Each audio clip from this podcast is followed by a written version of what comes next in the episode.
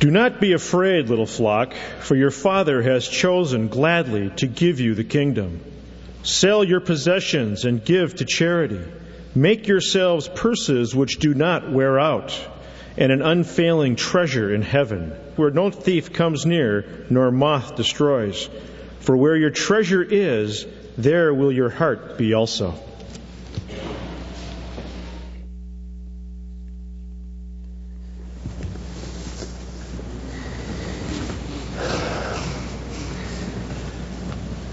The essence of worship, we have seen now repeatedly, is the inner act of the heart treasuring God as infinitely valuable. That's the essence of worship. The outer forms of worship are the acts that one does which show or reflect how much the heart treasures God. Therefore, we saw all of life biblically is supposed to be worship because the Bible says whether you eat or whether you drink or whatever you do, all of life, do it such that the value that you put on the glory of God is plain. So, if you drink, if you eat, if you take naps, if you do choir, if you write poems, if you drive big steamrollers over new parking lots, do it worshipfully. That is, magnify the worth of God in the way you do it. Money is a big part of all of life. Big part. And therefore, the way we use our money is to be worship. So this is a piece of the bigger picture of all of life. And therefore, if you spend, if you work, if you earn, if you give, if you save, if you invest, you are to think, do this in a way that shows how precious and valuable and all sufficient God is to me not money. And then your use of money becomes worship. That's what this text is about. Now, in corporate worship, which is what we do here, we said last week, there is a place for corporate worship. The body gathered to worship. The same definitions hold sway. The essence of what we're doing here is invisible to everybody but God. The essence. And the essence is, are you right now, as you listen to this sermon, listening in such a way that reflects how precious God is to you? And am I so preaching that the preaching echoes the excellency of God in my affections and according to His true worth. And then there's praying, and then there's singing, and then there's instrumental playing, and then there's silence, and then there's giving, and other things, which we call acts of worship. And what makes them acts of worship or not they're not automatically acts of worship. What makes them acts of worship or not is whether they are coming from this treasuring of God out and thus express the value that God has for our hearts. And if they don't, they are not worship for the person who is not expressing them in that way. They are simply the traditions of men. One of those acts is called giving or offering. And it's all about money and what we do with money. And so I want to focus on the bigger picture of worshiping with money, magnifying God with money, and then apply it to the particular issue of why we do this in worship. A lot of people have boxes at the back of their sanctuary. They don't put it smack in the middle of the worship service like we do, and some don't even have boxes. They do it other ways. And I think there's more than one right way. But we need to give an account for why we do it. Why? But I don't want to talk about just that little teeny event, how small that would be. The big event is how you spend your money on gifts this Christmas. The big event is how you've invested this year and what are you going to do with all those capital gains. The big event is how you teach your kids with allowances and what they do with those allowances. Those are the big issues of life when it comes to money. What kind of clothes you buy, what kind of house you buy, what kind of, of car you buy, and why, and how do you support missionaries, and all these questions, and how you sleep at night in regard to your money. So Luke 12, 32 to 34 of, of the dozens of texts I could have chosen is all about worshiping God with your money. There are four points I want to make. Many more could be made. I think I counted about 10 sermons I'd like to preach on these three verses, but I'll preach one and make four points. Number one, in verse 32 in particular, the first point is God commands us not to be afraid about money, not to have fear about money. When it comes to money things, we're not supposed to be anxious. Don't worry, don't be afraid, he says, little flock, for your Father has chosen gladly to give you the kingdom. That little verse there is sandwiched before and after with money. Verses 22 following are all about money, things, clothing, house, and whether you're anxious about them, and then it's followed by selling possessions and giving alms and and laying up treasures in heaven instead of on the earth. So this little verse, this beautiful, magnificent promise verse, the first point is don't be anxious. Don't be afraid. But now there's a deeper point in this verse, and the deeper point is that when you're not afraid concerning money,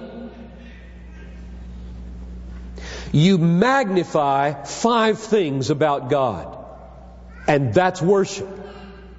When you're not afraid or anxious or fearful about money, you magnify five things about God in this one verse. And when you magnify God through not being afraid about money, you worship. Here are the five things. These are precious things that we want to magnify about God. Number one, when we're not afraid about money, we magnify God as our shepherd. Do not be afraid, little flock. The word flock means we've got a shepherd and we are sheep, and therefore Psalm 23 kicks in. The Lord is my shepherd, I shall not what? Want. That word is the old Elizabethan word for lack. I shall not lack. I shall not be in want. That is, if I have a shepherd like this, who loves to give me the kingdom, I will not lack for what I need. Therefore, if I believe that and thus exclude fear, I will magnify his shepherd love. Number two, if I do not fear concerning money, I show that I treasure God as my Father. Do not be afraid, little flock, for your Father has chosen gladly to give you the kingdom. So not only am I or are we sheep who have a shepherd, we are children who have a father.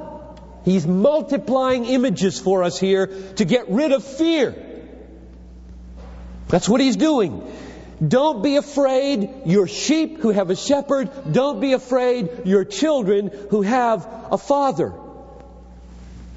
Now, what does that imply? Well, verse 30, two verses earlier, makes pretty plain what it implies. All these things eat, drink, wear, money things all these things the nations of the world eagerly seek, but your Father knows that you need these things. Now, He didn't say that to mock us. He said that because knowing that we need these things, He'll work to provide what we need in order to magnify His fatherhood. But now be careful. Do not come to God with an agenda defining for Him what you need. Come to God and learn from Him what you need. The word need today in America is so inflated that it scarcely has any meaning in a universal context anymore. So if we are fearless about money, we magnify him as shepherd, we magnify him as father, and that is worship.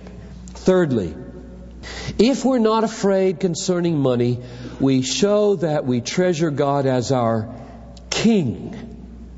Do not be afraid, little flock, for your Father has chosen gladly to give you the what? Kingdom.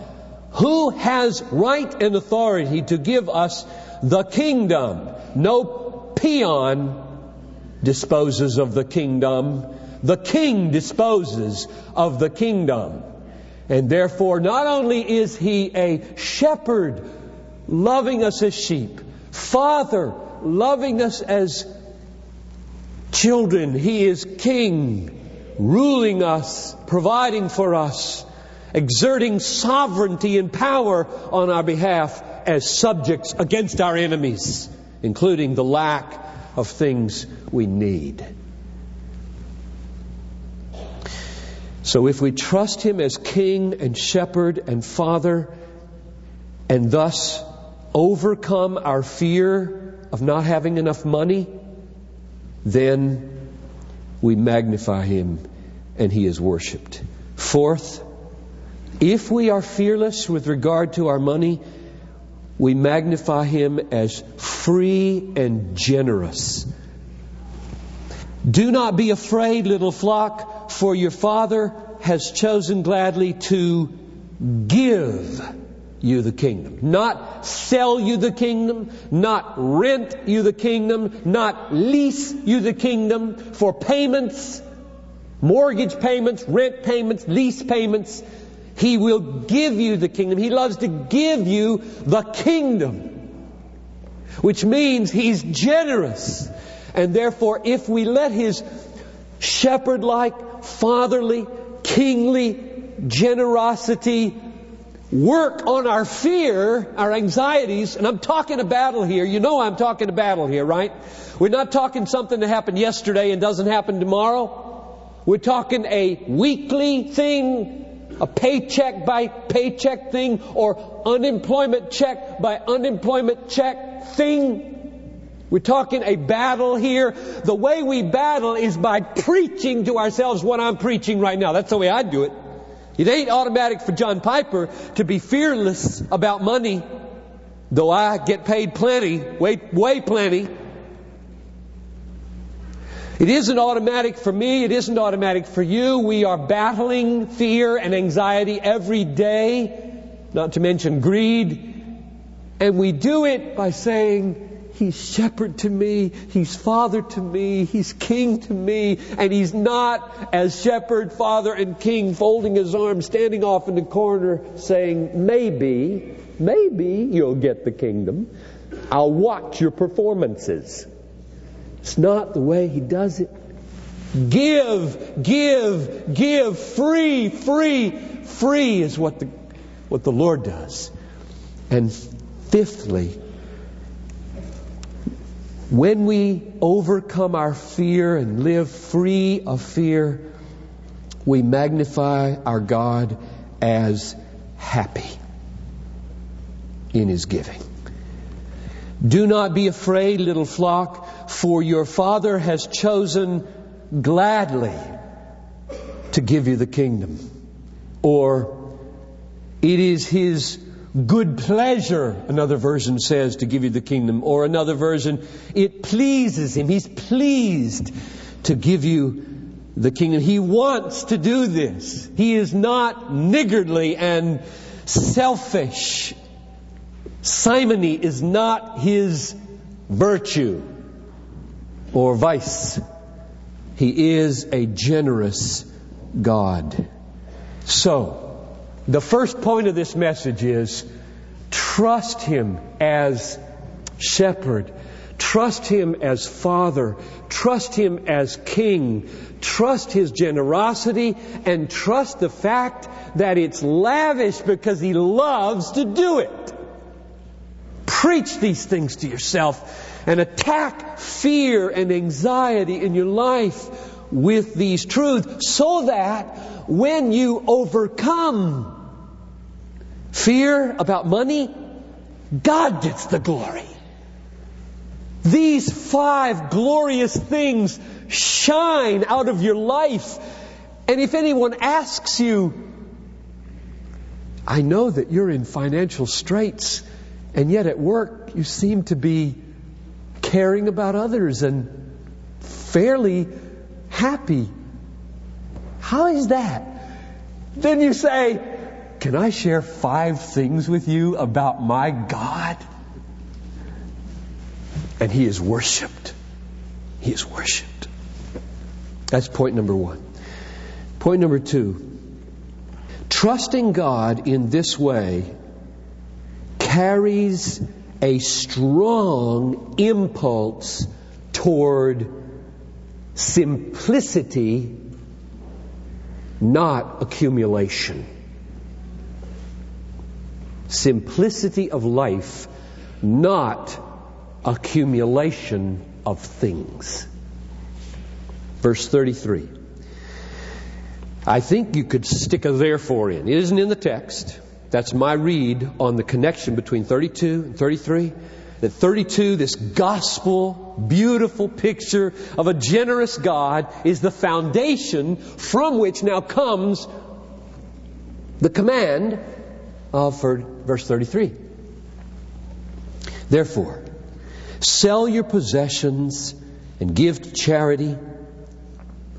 Make yourselves money belts which do not wear out an unfailing treasure in heaven where no thief comes near and no moth destroys.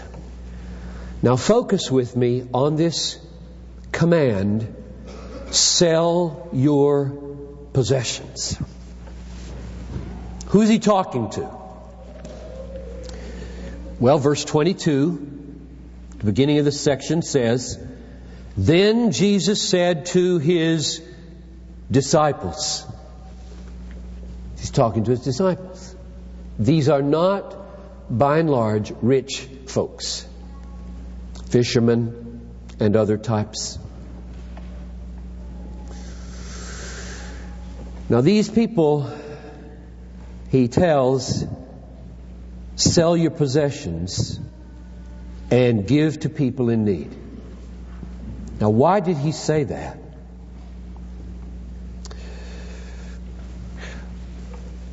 Well, let's ask first how, how many possessions should I sell? What do you want me to sell? My car?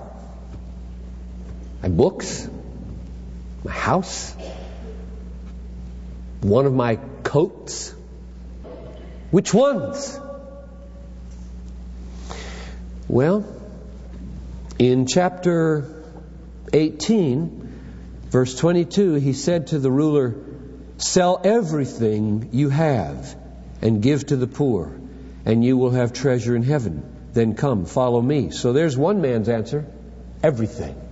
Sell everything you have. And come join my band of itinerant monks. However, in chapter 19, verse 8, Zacchaeus, that wee little man, came down out of his tree and went home and got saved and said, with the Lord's great approval, Look, Lord, here and now I give half my possessions to the poor. And if I have cheated anybody out of anything, I will pay back four times, four times the amount. So, here's another man, 50%. To one man, everything. Another man, 50% of everything you have. Sell it off, give it away. Then, in the book of Acts, chapter 4, I, I'm choosing these texts because they're all in Luke's writings, just to stay with the author. In Acts chapter 4, verse 37, Barnabas, it says, Barnabas, modeling for Luke as a son of encouragement, what one ought to do in those days, Barnabas sold a field he owned and brought the money and put it at the apostles' feet. So Barnabas sold a field. The ruler was to sell everything. Zacchaeus sold half. Barnabas sold a field. What should you sell? No answer. I'm not going to tell you, and Jesus hasn't told you. But he says, sell your possessions and give alms. Now, why? Why? Why didn't he say, go to the bank and get some cash and give it to the poor? Why the selling of things? These people are not what we call today the rich poor or poor rich whose assets are all locked up in real estate and don't have any money. That's not who he's talking to. Usually people like that do have money. I mean, compared to others, they might not have a hundred or three hundred thousand dollars at their disposal, but they probably have ten because they've been taught. First, you save for a rainy day and get ten thousand dollars in the bank, and then you accumulate more and more and more and more and more and more and more. So it may all be locked up out there somewhere in real estate or somewhere, but, but they've got cash that they can use to give to the poor. Well, what's the situation with these folks? Why tell them to sell their possessions and give alms? Here's Peter standing there as fisherman. What, my nets? An extra pot at home? A little jewelry? An heirloom?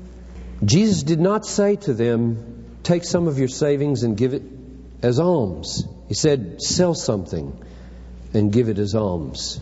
And I think the simplest reason is this.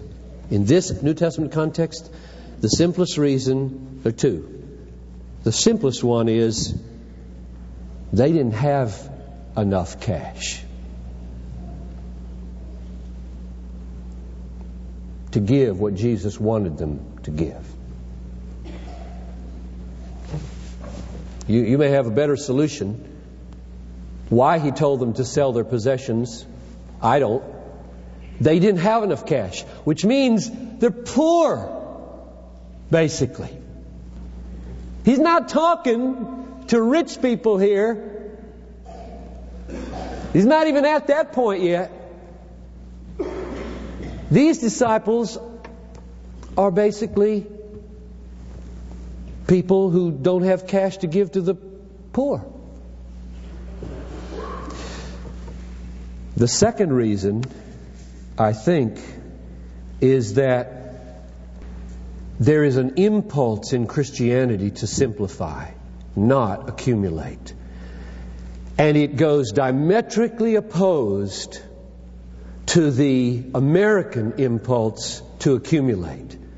Add and add and add more and more things, more and more clothes, more and more cars, more and more houses, more and more investments, more, more, more, more, more, until our capacities to enjoy the simple things of life dry up. And the only thing we can imagine makes us happy is another thing. And Christianity comes along and he says, I'm your father, I'm your shepherd, I'm your king, I'm generous, I'll give what you need.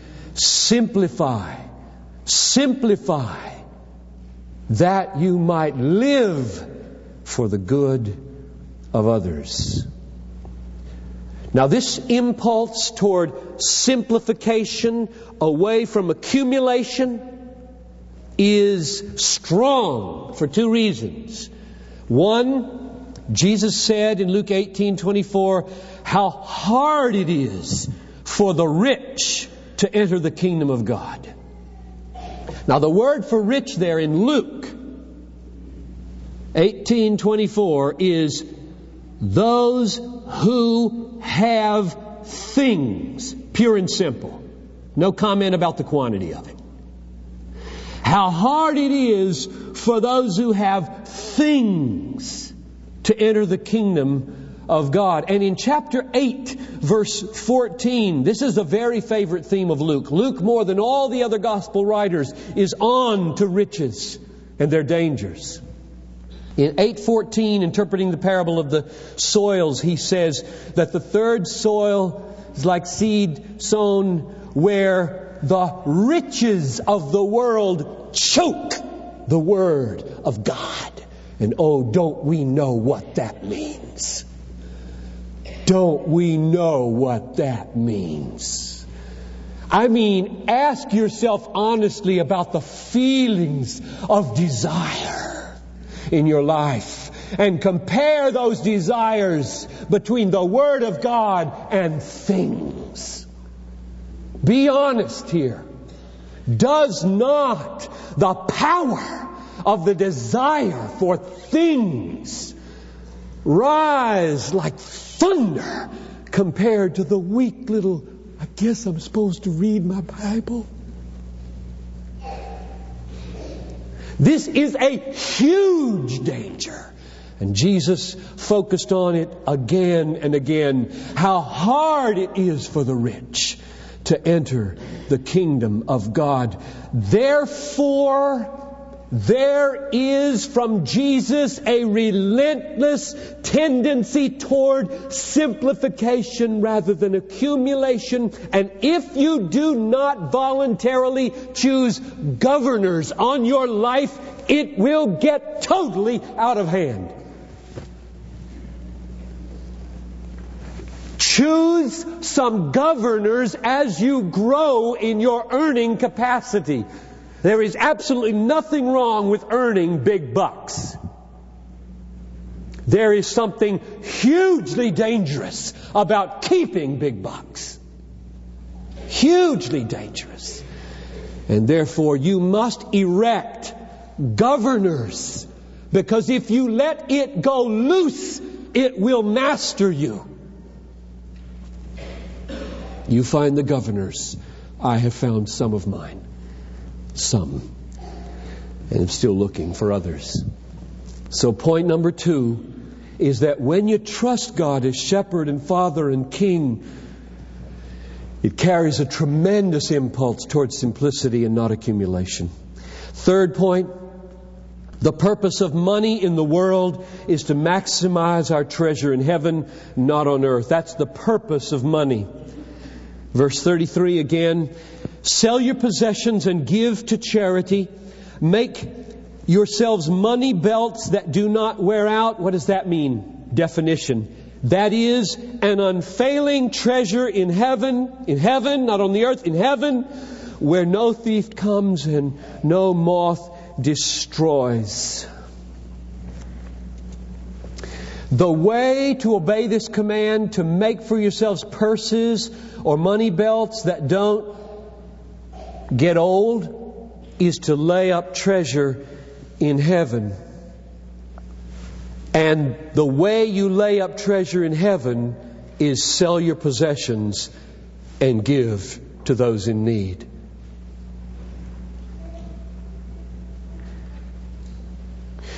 The point of money is treasure in heaven. You are all stewards. Children, you get allowances. If you don't, tell mom and dad I said you should. what have I done? You get 50 cents, 25 cents, dollar. Is that okay? A week? The point of an allowance is to lay up treasure in heaven. How? By using it lovingly. Lovingly. And not selfishly. And when we use it lovingly and not selfishly, treasure increases in heaven. I take that to mean the maximizing of our joy of God in heaven rises in proportion to our delight in Him and our trust in Him here that freed us to use our money aright. There's a correlation between the heart that grows in its dependence on God here rather than on money and things and how we will delight in God and treasure God in heaven. And the reason you've all been given money, whether $300,000 a year or $15,000 a year, is to prove where your treasure is, which leads me to my last very brief point. Number four, in verse 34, the heart moves toward what you cherish. And God wants your heart to move toward Him. Let's read that verse. For do all of this, that is, sell your possessions and and provide this treasure in heaven. Why? For where your treasure is, there your heart will be also. Now that's a puzzling word to me. Here's the way I've thought it through for myself. The treasure, where your treasure is, the treasure is the object cherished. The heart is the organ that cherishes. The heart is the organ that cherishes, and the treasure is the thing cherished. So if your thing cherished is God in heaven, your heart will be in heaven and you'll be with God forever. If your thing cherished is money and things on the earth, your heart will be pursuing those things and will be on the earth cut off from God, not in heaven. Which is why in chapter 16, Jesus said, You cannot serve two masters. Either you will love the one and hate the other, or be devoted to the one and despise the other. You cannot serve God and money. Serving money would mean cherishing money and doing everything you can to maximize the benefits of money in your life. Serving God would mean cherishing God and doing everything you can to maximize the benefits of God in your life. And you can't do both, Jesus says. If you do the God thing, you worship. Which leaves me now with this final word. We, in the middle of our corporate worship service, give offerings to the work of the Lord, the ministry and mission of the church of Jesus Christ. These four points relate directly, therefore, from the general to the specific. The general is how you live all your life in relation to money. The specific is what do you do at that moment? Sunday after Sunday, I say words like, let us now worship the Lord in our giving. Or let us worship the Lord with our money. There's a lot behind those words. I've shared about 30 minutes of it with you here. So let me translate those four points as we close into that three minutes of this service. When that moment comes and the opportunity to give tithes and beyond tithes to the Lord, whether it's a widow's mite or whether it's a millionaire's thousands, if it comes from the heart that says these four things, it is worship. Number one, this is what your heart would be saying as you take the check or the or kids, as you take the nickel, the dime, the quarter, if your heart is saying these things, it is worship.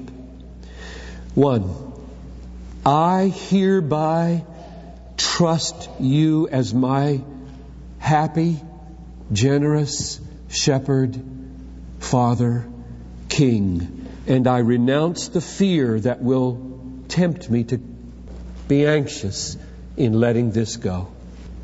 I trust you to help me not be afraid to let this go.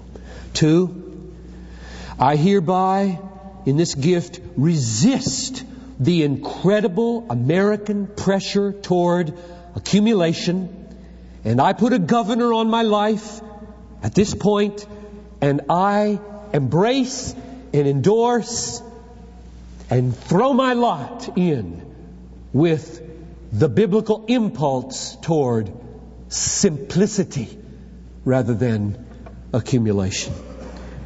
Third, I hereby in this gift lay up treasure for myself in heaven, not on earth. And fourth, I declare that since my treasure is in heaven and I want to maximize my joy in God, my heart goes after you, O Lord God, and not after money. And that's the meaning of my worship as I give. Let's pray. O Father in heaven, Jesus talked about money and its dangers far more than he talked about sex, far more than he talked about corporate worship more than he talked about family relationships. This was the big temptation in the teachings of Jesus. I pray that we will take these teachings to heart and that we will consecrate our lives now. That we will pray as we sing, Take my silver Take my gold. Not a mite would I withhold. Not a mite would I withhold. It's all yours. I am only a trustee. Oh, show me how to sell and show me how to give, I pray. In Jesus' name, amen.